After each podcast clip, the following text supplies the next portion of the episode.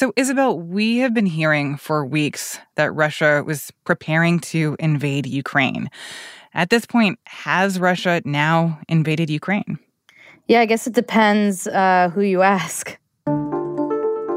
Isabelle Khurshudyan is the Moscow correspondent for The Post, reporting from eastern Ukraine. On Monday, Russian President Vladimir Putin declared that he is recognizing two separatist regions of Ukraine as independent. And he ordered in troops to, quote unquote, perform peacekeeping functions. But there's very little reason to think that those troops are there just to keep the peace. In footage from one of these regions in Ukraine, you can see Russian tanks rolling through the streets. For the US and other allies of Ukraine, this escalation by Putin is considered the beginning of an invasion. None of us, none of us should be fooled. None of us will be fooled. There is no justification. Further Russian assault in Ukraine remains a severe threat in the days ahead. And if Russia proceeds, it is Russia and Russia alone that bears the responsibility. President Biden spoke on Tuesday afternoon. He promised to place sanctions on Russian financial institutions, its debt, and Russian elites and their families. Biden said that these new sanctions go way beyond what was put in place in 2014 when Russia invaded Crimea. As Russia contemplates its next move, we have our next move prepared as well. Russia will pay an even steeper price if it continues its aggression, including additional sanctions. But it's still unclear just how far Ukraine's allies will go to defend Ukraine. The West is now figuring out how to respond to this the US, the EU, NATO. If this is it for what Russia plans to do with Ukraine, is it something people can live with because those territories weren't really in the mix of Ukraine proper? Or is this an invasion that triggers the swift and severe sanctions that we've heard so much about? From the newsroom of The Washington Post, this is Post Reports. I'm Martine Powers. It's Tuesday, February 22nd.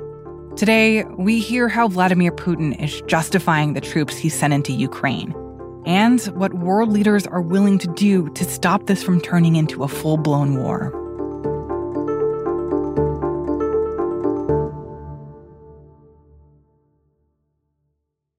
Считаю необходимым принять уже давно назревшее решение. Незамедлительно признать независимость и суверенитет Донецкой Народной Республики и Луганской Народной Республики. Though there were many warning signs that Russia was getting ready for an invasion, what really set things off was Putin's speech on Monday. It was a national address, nearly an hour long, and it was all about Ukraine. Putin gave his own take on Ukraine's history. He denied the validity of Ukrainian statehood. He asserted, without evidence, that Ukraine was torturing people, and he accused the country of genocide against separatist regions. Everybody who listened to that speech was like, wait a minute, that had very little to do with just the separatist areas and had a lot to do with Ukraine as a whole. And there were some threatening lines in there, one of which stood out to me. It was like, oh, you want decommunization? I'll show you what decommunization looks like. I think to a lot of people who listened, their takeaway was he just declared war. Within hours of that speech, there were reports of Russian military columns already appearing in these breakaway territories. But it's unclear just how many troops Putin has sent in so far. I think it's hard to say. We don't really have a good sense of exactly how many troops are going to be there, what unit they're from. The problem is is that Russia tightly controls the information and on top of that in those separatist regions there's really no independent information that gets out of there. They don't allow independent media or foreign journalists into there. There's been somewhat of an evacuation in recent days where women, children, elderly have been bussed out of there, but we don't have a great sense of how many people have been bussed out into Russia. So there's still some confusion as to what's going on. We do know that there have been some troops that are on the territory right now, Russian troops. And we do know that there's Russian artillery and hardware that is moving onto the territory. Hmm. So President Putin is basically making the argument that these are regions that want to be independent or that don't see themselves as part of Ukraine. But what does the Ukrainian president think about this? And how are Ukrainian officials responding to this military action? Yeah, they're saying this is an invasion, that this is, you know, an attack on Ukraine's territorial integrity.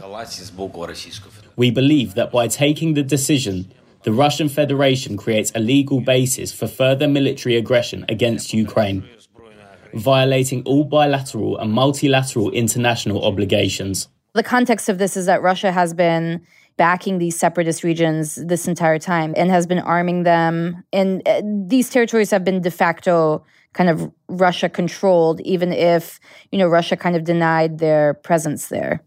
Have we seen you, the Ukrainian military respond at all, or does it appear that Ukrainian officials are ready to take action to defend what they see as these two parts of their country? They have said they are not going to launch an offensive into those areas, and they are on orders not to open fire. I think there are situations where if they are under attack, they respond. But this is something Russia has been kind of propagating that, oh, Ukraine's about to launch an offensive to take back these territories. Ukrainian officials have repeatedly said, we do not want to take military action to get those territories back. We want like a peaceful resolution. So we have Ukrainian President Zelensky saying he views this as an act of military aggression. We have Ukraine's ambassador to the UN saying that this is a violation of their nation's sovereignty. Ukraine unequivocally qualifies the recent actions by the Russian Federation as violation of sovereignty and territorial integrity of Ukraine. How are we seeing world leaders responding so far? And what are they willing to do to defend Ukraine in this situation?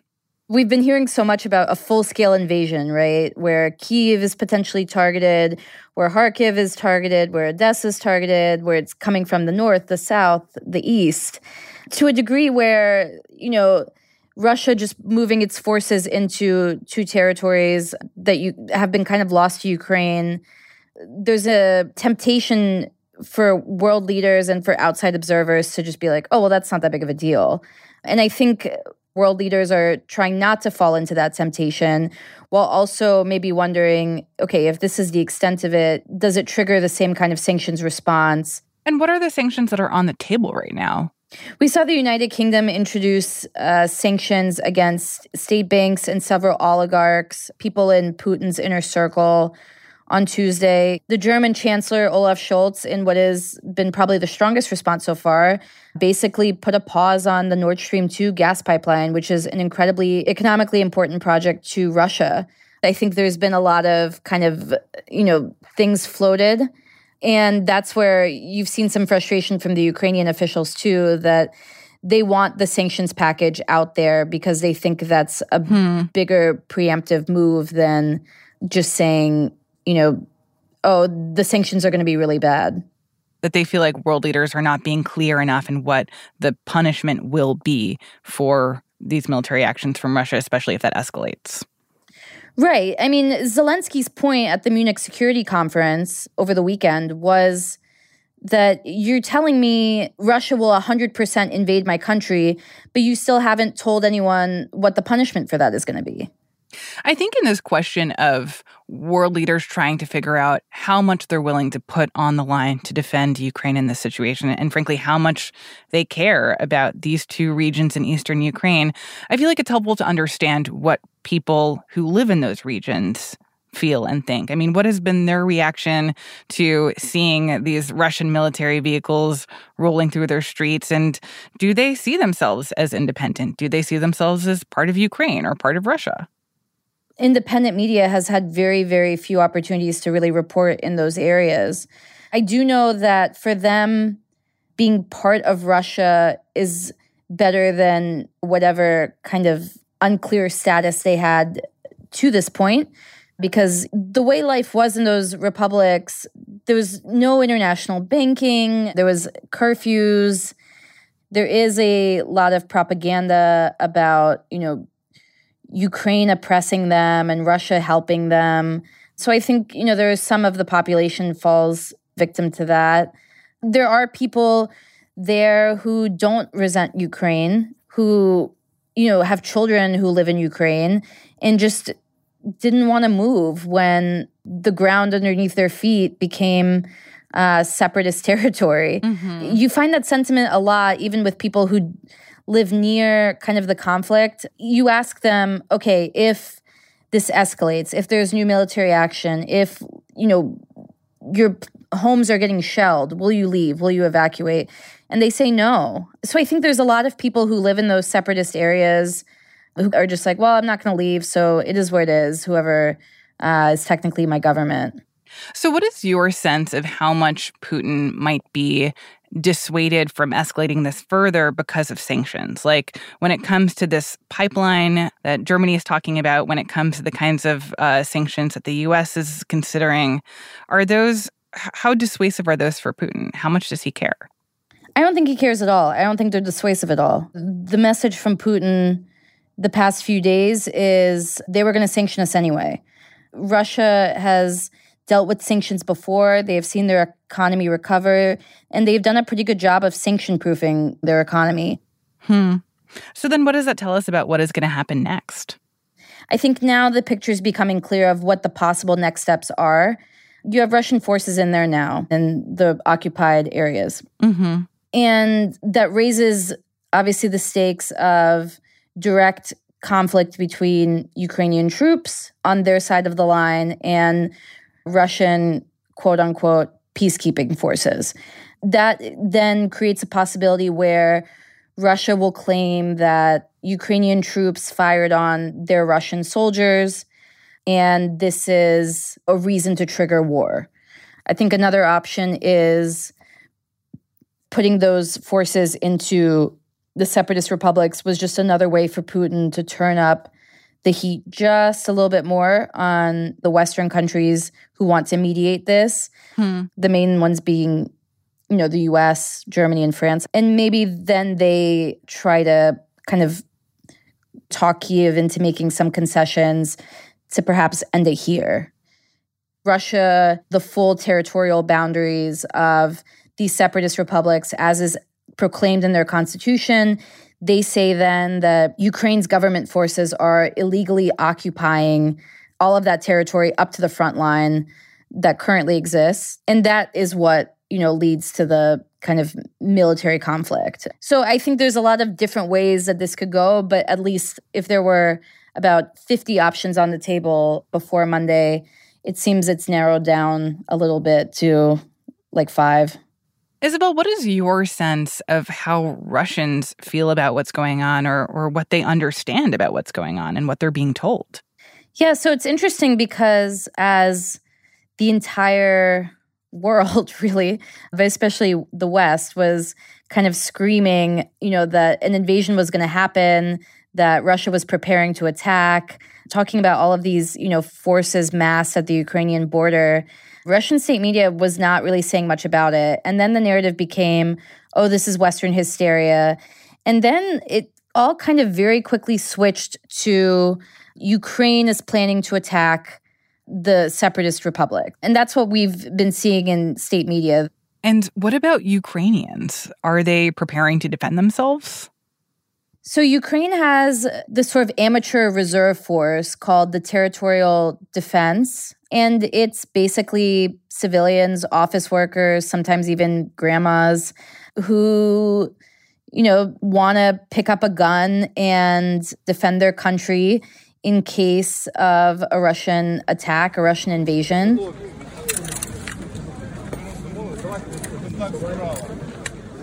So they do these trainings on the weekend where they learn about how to handle firearms. I've heard there's been a big spike in firearm purchases around the country. I actually met with someone, you know, in Kharkiv and he was telling me that you know he has a friend who sells bulletproof vests and um, he can't even fill demand right now so a lot of civilians i think there would be an insurgency based on the civilians we've seen kind of interested in that sort of thing Isabelle, thank you so much. Thank you for having me. That was foreign correspondent Isabelle Khurshudyan. After the break, we go to our colleague who has been reporting from the Eastern Front. We'll be right back.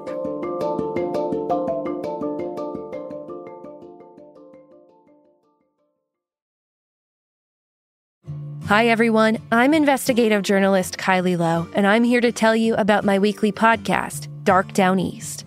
Each episode, I take you to my home in New England, where we truly get to know the people at the center of the cases we dive into. Join me and dig into some cases you won't hear about anywhere else. Listen to new episodes of Dark Down East every Thursday, or check out the extensive catalog of existing episodes now, wherever you listen to podcasts. The normalcy is what surprised me the most, I think. Michael Robinson Chavez is a photojournalist for The Post. He just returned over the weekend from the front lines of where Ukraine meets the Russian separatist regions. The yes, we have Russia next to us, and it's the big beast that's constantly threatening us, and was kind of the lack of, of being on a really intense war footing which I've been in other countries that have, you know, in Iraq and Lebanon and Congo where you know, things were, were really happening and governments were falling and these kinds of things. And, and you could really, you know, the tension was obvious. But here you just never, I, I just never got that sense. I never got that, that overwhelming sense of fear. Michael and one of our correspondents, Steve Hendrix, were taken to an area that had recently been shelled by Russian backed separatists. This has been going on for quite some time. Since 2014, there's been shellings or shootings. It's kind of almost a daily occurrence, but its frequency has increased substantially since the tensions have been ratcheted up with the Russian presence on the borders. So this area we were in normally didn't suffer from any shelling, so it was kind of a new experience for people living in this area. So how have they been preparing for that? Well, uh, from what I saw, and I did a couple trips out to the Eastern Front, it varied on where you were. In this town, a lot of the people had left the town. The evidence of abandoned homes is plenty. I mean, there's a lot of homes that have been abandoned. Some of those homes have been taken over by the military. They're used as a barracks or a mess hall. You saw some sandbag fortifications that kind of thing. They didn't want to show us too much because they didn't want us to divulge positions or logistics or anything like that. Uh, but in a, another town further south, there it was a, a, network of trenches that were very reminiscent of World War One. Hmm. Um, they were fortified with wood on the sides. It was a really muddy, soft, muddy terrain. Be quiet. It's a big agricultural area where they grow wheat. And there, it was more of a, um, fortifications in, in, something out of a you know the film 1917 i mean hmm. or all quiet on the western front. It was very strange to see it and experience walking around in there. And michael did you actually see any of this fighting up close?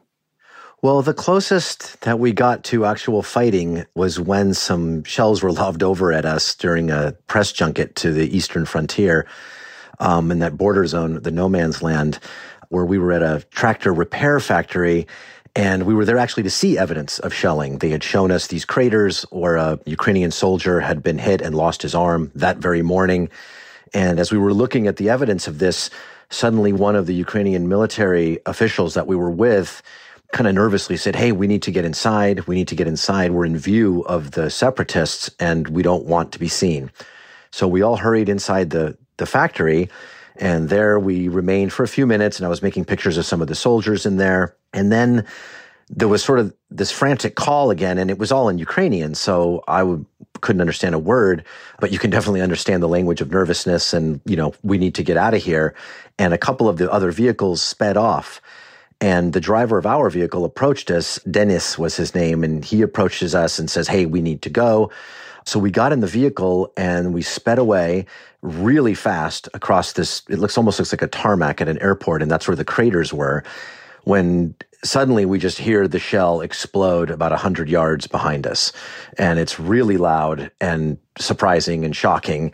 And uh, there was a car in front of us that was driving pretty slowly because the roads are in terrible shape. They're full of potholes and dilapidated.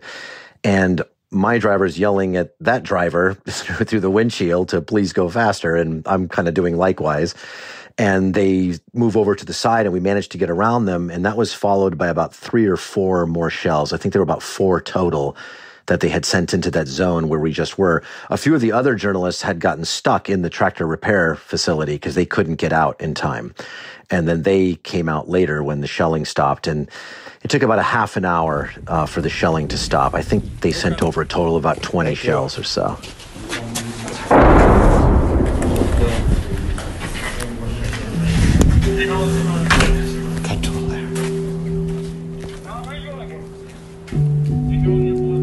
Michael Robinson Chavez is a photojournalist for The Post. That's it for Post Reports. Thanks for listening. Today's show was produced by Ariel Plotnick and mixed by Sam Bair. It was edited by Maggie Penman.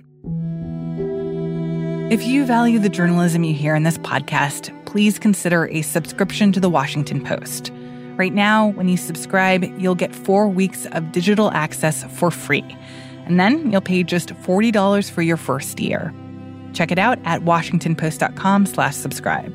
And thank you. I'm Martine Powers. We'll be back tomorrow with more stories from the Washington Post.